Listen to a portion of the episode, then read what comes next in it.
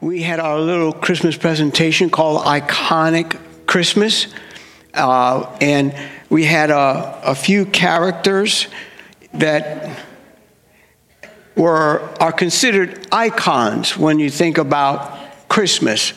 Uh, and during his message last week, Pastor Joey helped us by giving us the definition of the word icon. And I'd just like to remind us of that, and you'll see it come on the screen. It's a, it's a sign or, or representation that stands for its object by virtue of resemblance or analogy. Now, that's a big definition, but it just simply means that when you see something, it automatically triggers in your mind or as a, re, or your, a, a, response, and you know what that means. Uh, and, and so he uh, talked last week about uh, the star and uh, that guided uh, the wise men and, and what that star represents. We know the star of Christmas and that it led them, uh, the wise men, to where the Christ was. And he connected that to talk about how we need to be iconic in and all the different representations of the star. And I so appreciated that, and it really triggered this thought in my heart for this week that we needed to continue on this uh, idea, this uh, thought about being iconic, that we need to be iconic Christians. And if you didn't get, by the way, to, uh, uh, to be with us last week, I really want to encourage you to get online and, and check out the video. It's a great message. Uh, not to mention that you'll get to see my first and last performance on the stage. But uh, thank you for that one clap offering. That one clap offering cost me 20 bucks. But Iconic Christians is what we're going to focus in on today. And what that means is we want to look at that iconic Christians are those whose lifestyles resembles or is a true representation of Christianity. In other words, when you look at someone eh, who calls themselves a Christian, do they truly represent what Christianity is all about? Do they truly represent Jesus Christ? Do they resemble the character of Christ? And so uh, I want to take us on a journey uh, today looking at a couple of things from uh, icons from the Christmas story, two iconic figures from the Christmas story uh, that are going to help us today on what God wants us to look at regarding becoming iconic Christians. So, if you have your Bible, I'm going to look at the Gospel of Luke. We're going to begin there in uh, chapter 1. I'm going to start in the 26th verse. In the sixth month of Elizabeth's pregnancy, God sent the angel Gabriel to Nazareth, to a town in Galilee, to a virgin pledged to be married to a man named Joseph, a descendant of David. The virgin's name was Mary. And the angel said to her, uh, went to her and said, Greetings, you who are highly favored, the Lord is with you. Mary was greatly troubled at his words and wondered what kind of greeting this might be. But the angel said to her, Do not be afraid, Mary. You have found favor with God. You will conceive and give birth to a son, and you are to call him Jesus. He will be great and will be called the Son of the Most High. The Lord God will give him the throne of his father David, and he will reign over Jacob's descendants forever. His kingdom will never end. Now, I'm going to turn to Matthew's Gospel in chapter 1. And I'm going to begin reading at verse 18. This is how the birth of Jesus, the Messiah, came about. His mother Mary was pledged to be married to Joseph, but before they came together, she was found to be pregnant through the Holy Spirit. Because Joseph, her husband, was faithful to the law, yet he did not want to expose her to public disgrace, he had in mind to divorce her quietly. But after he had considered this, an angel of the Lord appeared to him in a dream and said, Joseph, son of David, do not be afraid to take Mary home as your wife, because what is conceived in her is from the Holy Spirit. She will give birth to a son, and you are to give him the name Jesus, because he will save his people from their sins. All this took place to fulfill what the Lord has said through the prophet. The virgin will conceive and give birth to a son, and they will call him Emmanuel, which means God with us. When Joseph woke up, he did what the angel of the Lord had commanded him and took Mary home as his wife.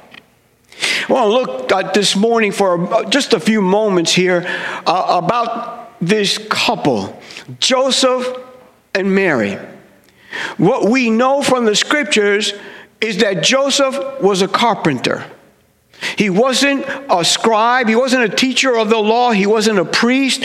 He was a simple, ordinary man that lived and made his life, uh, his trade, carpentry. And he's engaged to be married to Mary. There's nothing extraordinary about Mary in that she uh, was engaged to him and she didn't come from an affluent family or anything of that nature. Uh, what I'm getting at is Joseph and Mary were an ordinary couple. They received this declaration independently. Both of them received a declaration from an angel that God had sent them. And this declaration, I want to sum it up essentially in this phrase God told them independently that He had a plan for their life. God essentially, through the angel, told Mary, I have a plan for your life. That plan is to use you to bring forth the Christ, to reveal the Son of the living God. He told that to Joseph in a dream. I have a plan for your life. It is a plan that will bring forth the Christ. Now, our connection to that this morning is to listen hopefully, that you and I will listen to the declaration of God over our, every single one of our lives. Listen to the declaration of God's word for you. Jeremiah 29 11. For I know the plans I have for you, declares the Lord. Plans to prosper you and not to harm you. Plans to give you hope and a future. And then in the book of Ephesians, chapter 2, verse 10, for we are God's masterpiece. He has created us anew in Christ Jesus so we can do the good things He planned for us long ago. See, the first thing I want you to recognize and understand is that iconic Christians live with a purpose. Iconic Christians live with a purpose. They understand that salvation is so much more than just having their sins forgiven. They understand that though they are ordinary people, God has a plan for their life. Listen to me. If you've embraced Jesus Christ as your Savior this morning, if you have embraced Him and have been water baptized and you declared, I am now a believer, a follower of Jesus Christ, you need to understand, you need to hear the declaration from God over your life. God has a plan for your life. That's what God is telling you and I this morning. I have a plan for your life. Come on, look at your neighbor, tell him that God has a plan for your life. And this plan is to use you to help others see Christ. To use you to help others see Christ. Now, this is something that I have discovered over the years as a pastor, so many Christians struggle with. So many of God's children struggle believing that God has a plan for their life. They don't they think that this is exclusively for those who have been selected by God to be pastors or to be missionaries or to be some teacher of the Bible. So many of God's children uh, fail to embrace, fail to believe this dynamic truth that God has a plan for their life.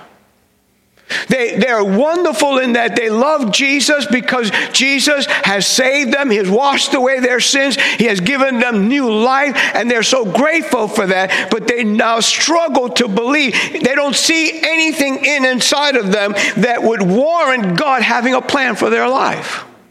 Trust me, I never imagined that God's plan for my life would ever include the pastorate. I didn't even think that God could ever use me to teach the Bible. Because I looked at my life and all I saw was a former drug addict, and all I saw was an ordinary man who, who barely struggled to, to graduate from high school, who had no higher education. I, I considered myself just an ordinary guy. I still do.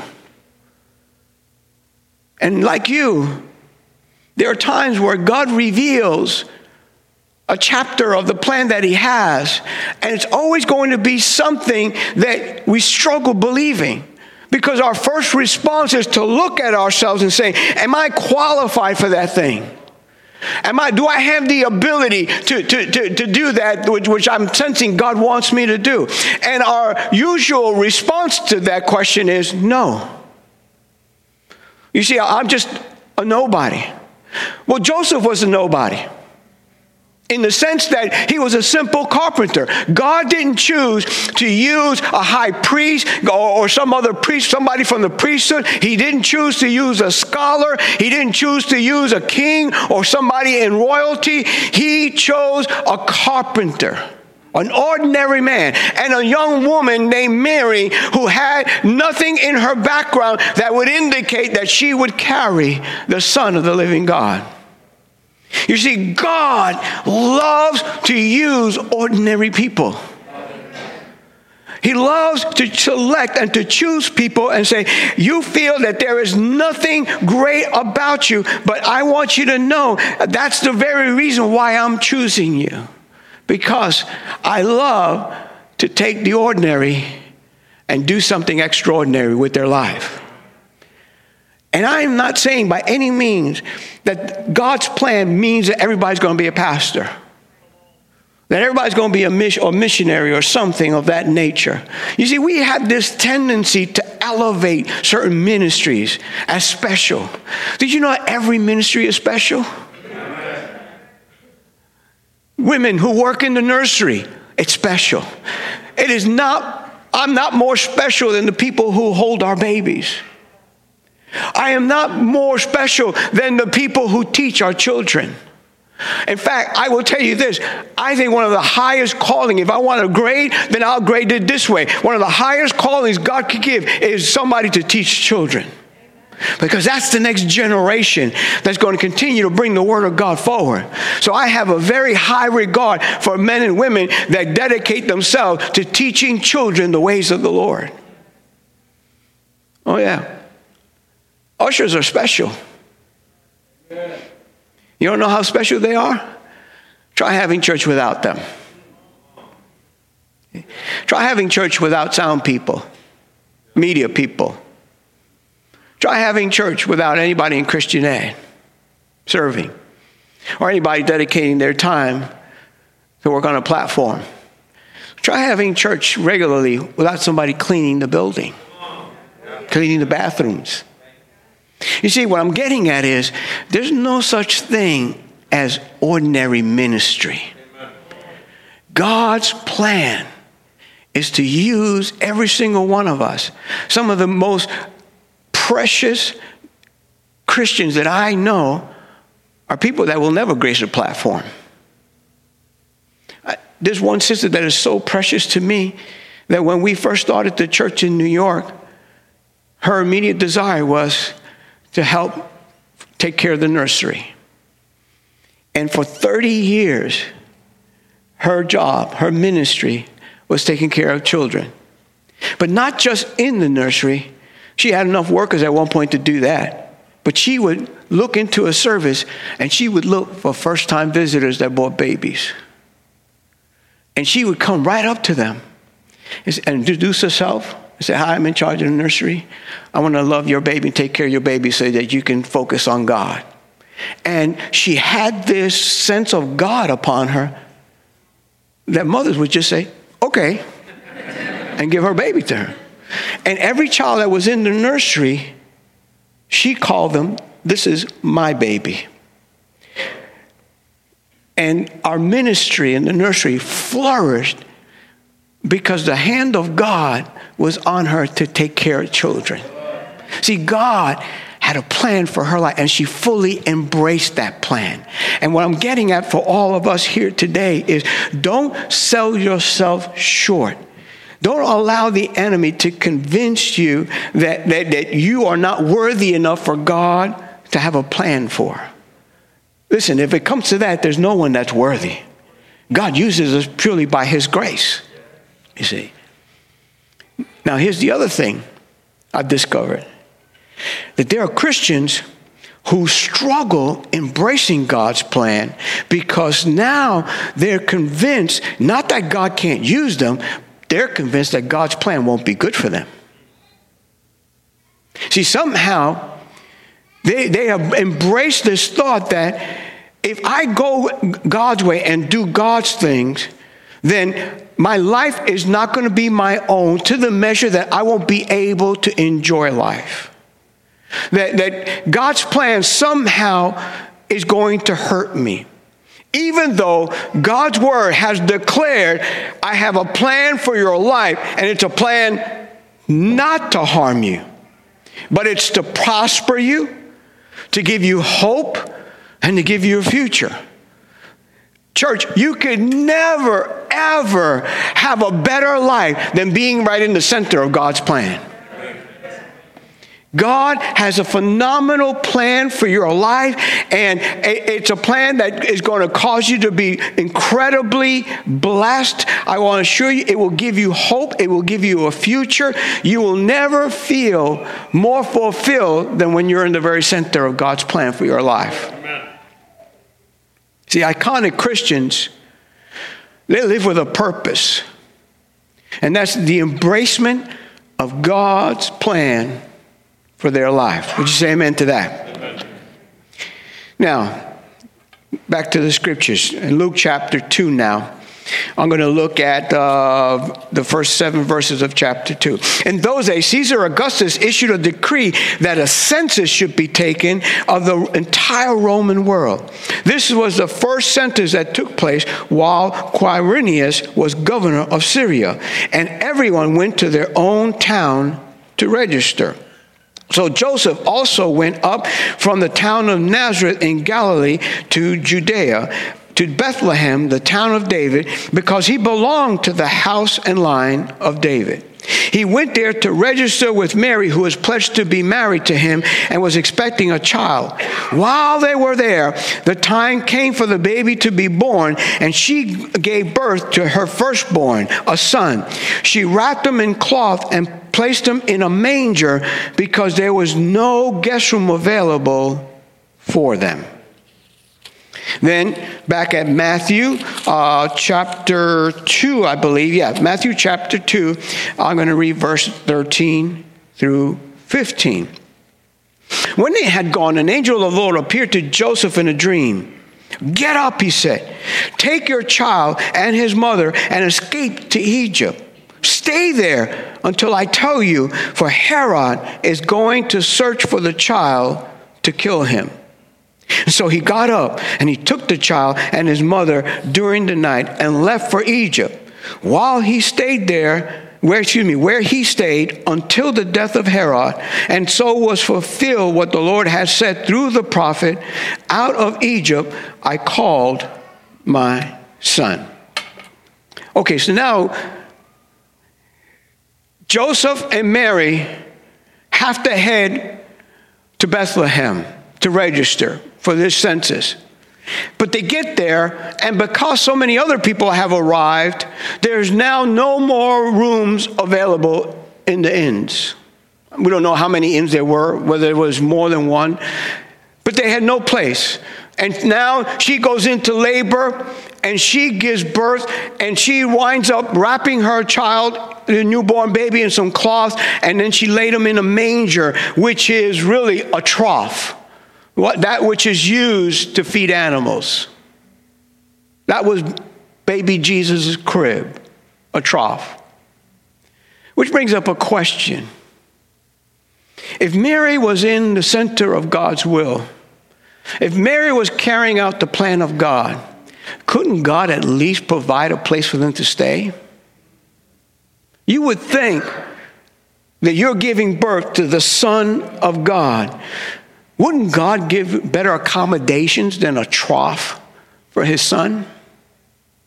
And then after the wise men come to visit and they go on their way, we read that Joseph now receives a, a, a, vision from God in a dream. He is told, You've got to get up right away and you've got to flee to Egypt and stay there until I tell you to come back because Herod is going to come to look for the child. Which brings up more questions that Joseph could certainly ask. If I'm in the center of God's plan, couldn't God at least provide one angel to protect the child? After all, it's his son. Why do I have to run? And why go all the way to Egypt, the place that in a Jew, good Jew's heart he would never go to? That was the place of bondage. Why would I want to go back there? And why do I have to stay until you tell me to come back? And what in the world does that have to do with you and I today? Here's a simple thought that came to my heart with this. Iconic Christians, listen, live in reality, not fantasy. Here's what I mean by that they don't expect to live in an Eden like world. There's this common misconception among God's people that because they are Christians, and even because they're in the center of God's plan, that nothing bad or nothing uh, uh, would ever happen to them that will create problems in their life. But listen, once again, to the declaration of God's word for every iconic Christian. Acts chapter 14, verse 22. They encourage them to continue in the faith. Listen, reminding them that we must, everybody say must with me. We must suffer many what? Hardships to enter the kingdom of God. You see, iconic Christians realize that life is not always going to unfold as they desire or expect. Iconic Christians, they understand that even hardships are part of the plan of God for their life. See, I don't want to sugarcoat this thing this morning. I don't want to tell you that God's plan will, will never bring hardships your way. I don't want to tell you that if you are, become an iconic Christian and fully embrace God's plan, that you're going to live in this Eden like world where nothing as ever terrible is ever going to happen to you, where you're never going to encounter any hardship. Think about Joseph and Mary now, where all of a sudden you're giving birth and your, your expectation in the natural would be I'm carrying the Son of God. I'm in the very center of God's plan. Surely God would provide something better for me than to put my baby in a trough. But God didn't. And Joseph would have said, Surely, man, God, come on. I- am taking care of the Son of the living God. You sent an angel to tell me, well, why can't you send an angel to protect them? The iconic Christians realize that even difficulties and hardships are part of God's plan. We don't always understand them, but they are part of God's plan. In fact, look at 1 Peter chapter 1 verse 6 and 7. In all this you greatly rejoice, though now for a little while you may have to suffer grief of all kinds of trials. These have come so that the proven genuineness of your faith, of greater worth than gold, which perishes even though refined by fire, may result in praise, glory, and honor when Jesus Christ is revealed. You see, you get to this place where if you really are in the center of God's plan and you want to be an iconic Christian, and that means a person that truly resembles what Christianity is all about, a person who truly uh, uh, emanates the very character of Jesus Christ, then you recognize not only does God have a great, wonderful plan to use me so that people can see Christ, but I also understand that part of that plan incorporates difficulties trials. It means doing what God wants me to do, even though I don't want to do it. Go to Egypt, but I don't want to go there, God. But go and stay there until I tell you to. Iconic Christians realize life is not always going to unfold the way I want it to unfold. I never expected to lose my job, but I have. I'm not going to start blaming God now. I'm not going to start getting angry at God now because that would not be iconic as a Christian. See, iconic Christians recognize God has a plan for everything. And that means if I lost my job, that's part of God's plan for my life. Unless, of course, I lost God's plan, my job because I was foolish and acted foolishly. I'm talking about you can be living right and still have difficulties in your, in your job. I'm talking about you can be doing everything God wants you to do and still suffer illness. You can be in the very center of God's plan, and then you walk out this morning and your car is gone. And which, by the way, has happened to me three times in my life. Three times I've had cars stolen. Twice they were new cars never to be seen again.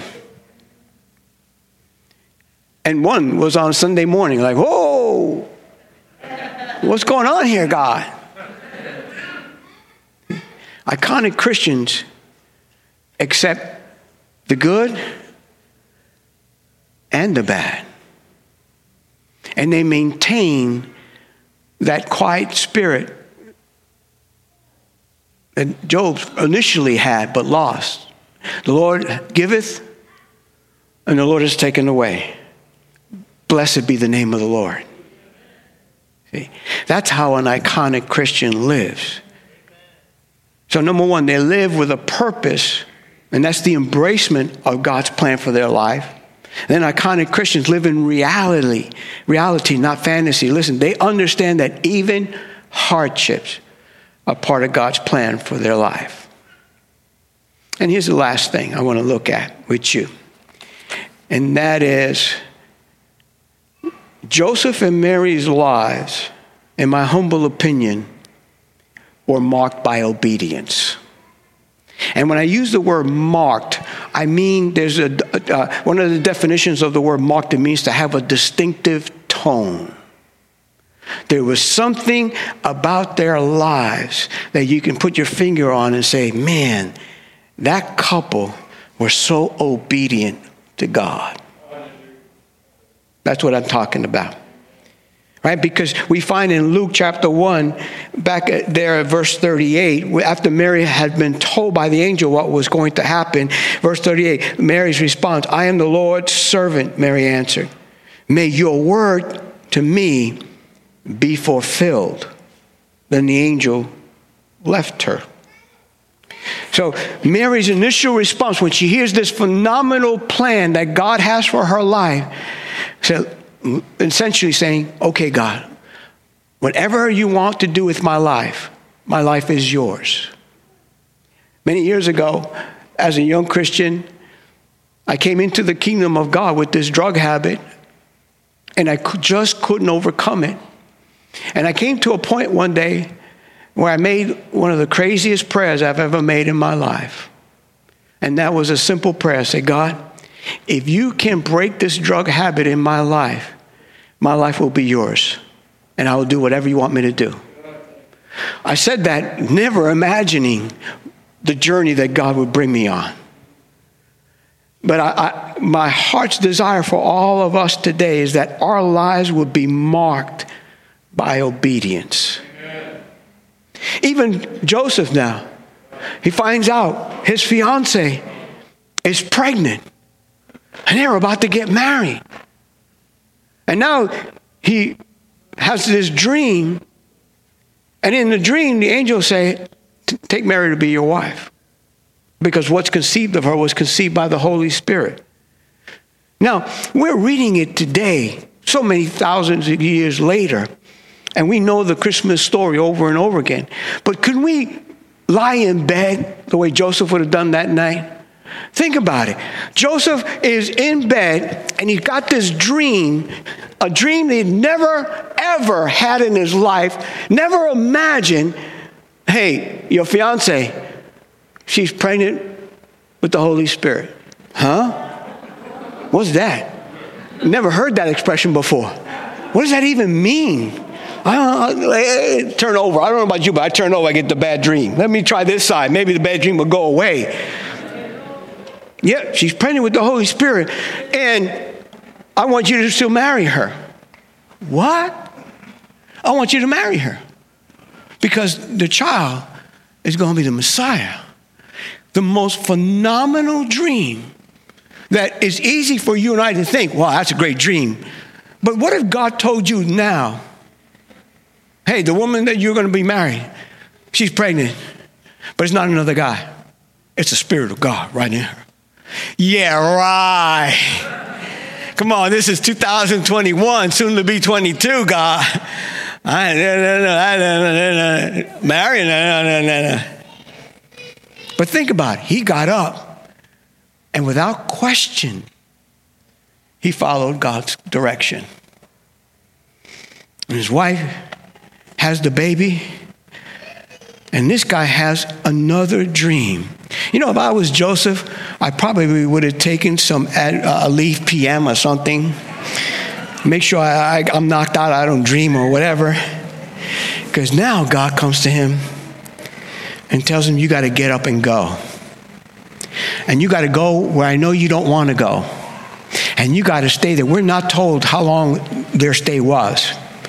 But you got to think about this. If God told you, I know that you think Chicago is like heaven.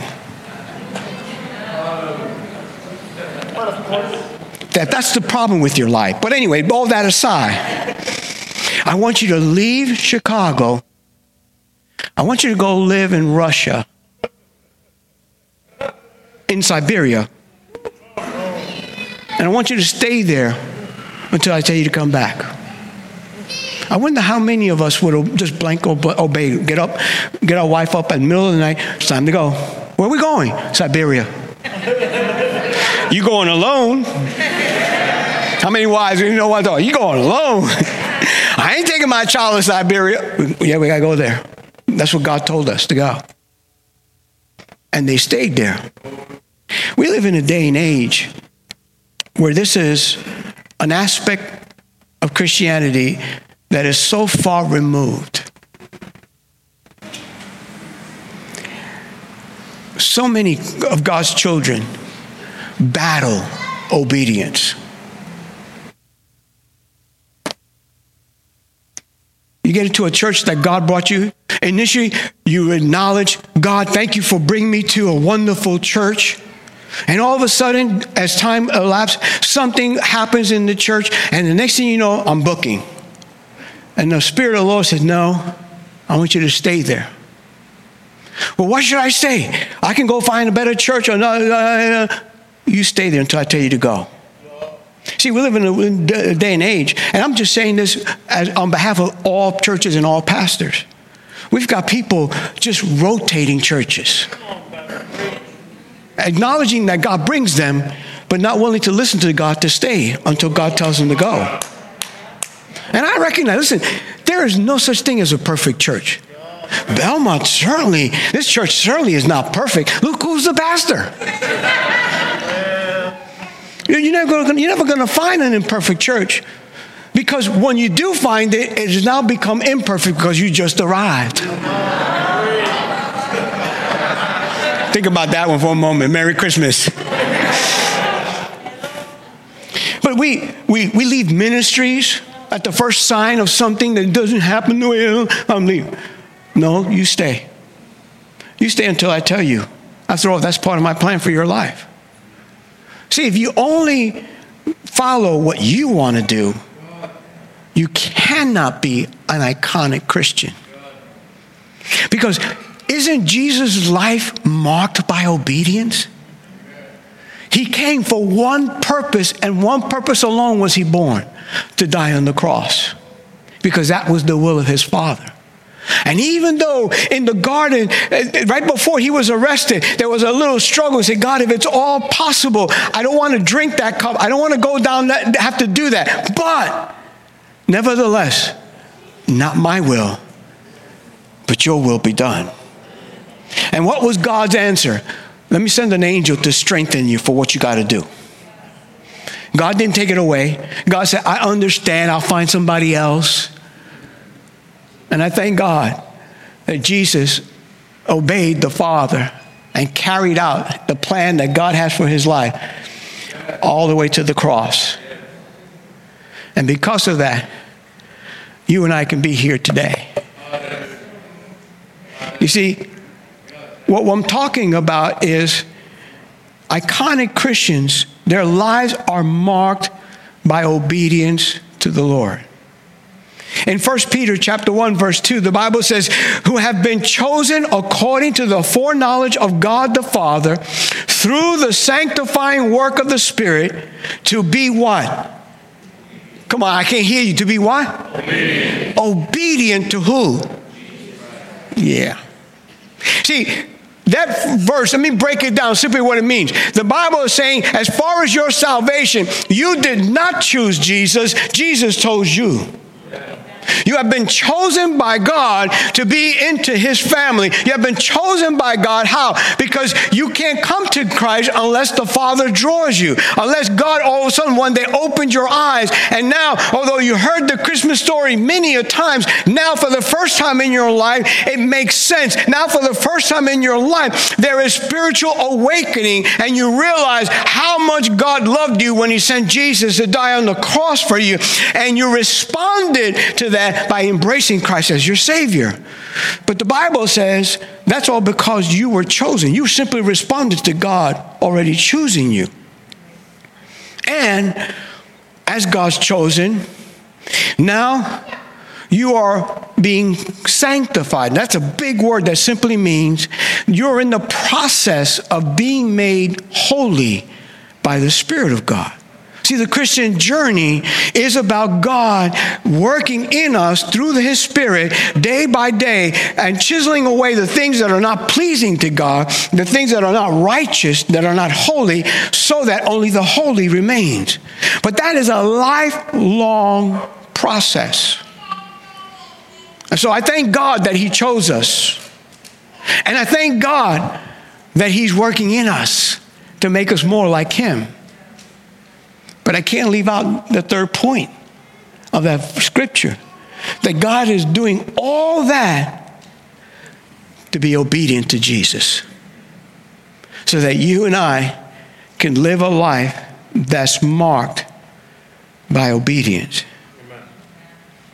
Now, one thought about obedience. See, iconic Christians realize that obedience is not one of convenience. Meaning, if I agree with what God wants, I go along. If it fits into my calendar and my schedule and my desires and my plans, then I'll embrace it. If it works for me, I obey.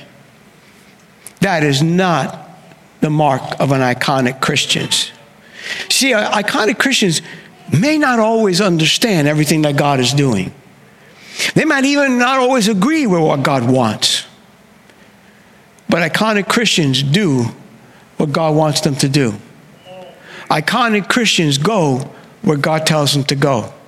Iconic Christians stay where God tells them to stay. And when people may, well, why are you doing that? Because that's what God wants. And my life is not marked by what I want, my, my life is marked by what God wants. The same God who loved me and died for me, who's working in my life by the Spirit, is the same one that I want to be obedient to. Because a Christian's iconic Christian's lives are marked by obedience to the Lord. Stand with me.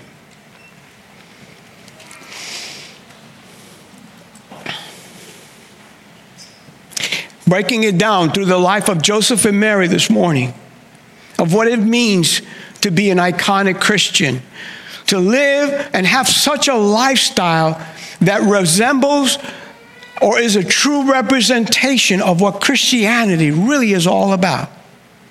And that is the, the embracement of God's plan for our life. That is living in reality and not fantasy, where we understand there are going to be some difficult times in our life. And that they're all part of God's plan to mold us into the image of His Son, Jesus Christ. And I want my life to be marked by obedience. I want people to see Jesus in me because of the way that I live. Blessed be his wonderful name.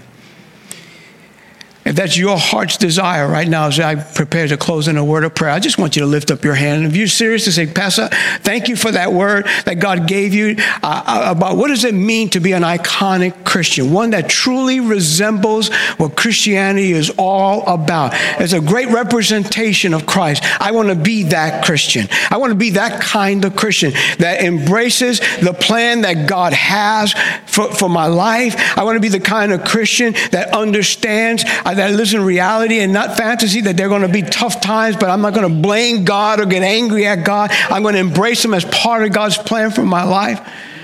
And that my life, from this moment forward, by the grace of God, is going to be marked by obedience. Just lift up your hand if that's you. Father, I, you see every hand that's raised, not just here, God, but for those that are watching uh, through social media, God. We lift up our hands, God. We tell you, thank you this morning for your word. Thank you this morning that you have outlined for us what does it mean truly to be an iconic Christian in, in our character, oh God. And that's what we want to be. We want to be a, an accurate representation of Jesus Christ and of Christianity Christianity so that when people look at our life, when people see our lifestyle, oh God, they will realize that this person is truly a Christian because we are embracing the plan that you have for our life. And I thank you that you have a plan for every single life, not just here in this room, but for every child of God, everyone that has the blood of Jesus cleansing them from their sin and the Spirit of God dwelling within their heart. You have a plan for their life. It is a plan not to harm them, but to prosper them, to give them hope, and to give them a future. And there are things that you have planned long before we were even born for us to do. May every single one of us embrace that plan, oh God. I pray, Father, that we would live in reality and not fantasy. I thank you, God, that you do bless us. I thank you that you do watch over us. But there are times where you allow difficulties, hardships, trials, whatever we want to call them, into our lives. And they serve a purpose, they are part of your plan as well. They reveal whether our faith is genuine or not. They test us, they refine us. And how else can we show the world Christ if we're living in this protective bubble all the time? The world needs to see that even in difficult times, we bless your name. Hallelujah. Even in difficult times, we praise and magnify the name that's above every other name. Yes. The world needs to see that even though things are not unfolding the way they thought they were, you're still worthy of our worship and praise. You, oh God, help us in that regard. And help all of our lives to be marked by obedience to do what you want us to do to go where you want us to go, to stay where you want us to stay. Oh God, we may not always understand, but may we always fully embrace it so that our lifestyle can truly resemble what Christianity is all about. Because that is what in the end will bring great glory to your name. In Jesus' name we pray. And all God's people said, Amen, amen and amen. Come up one more time. Put your hands together and bless the Lord.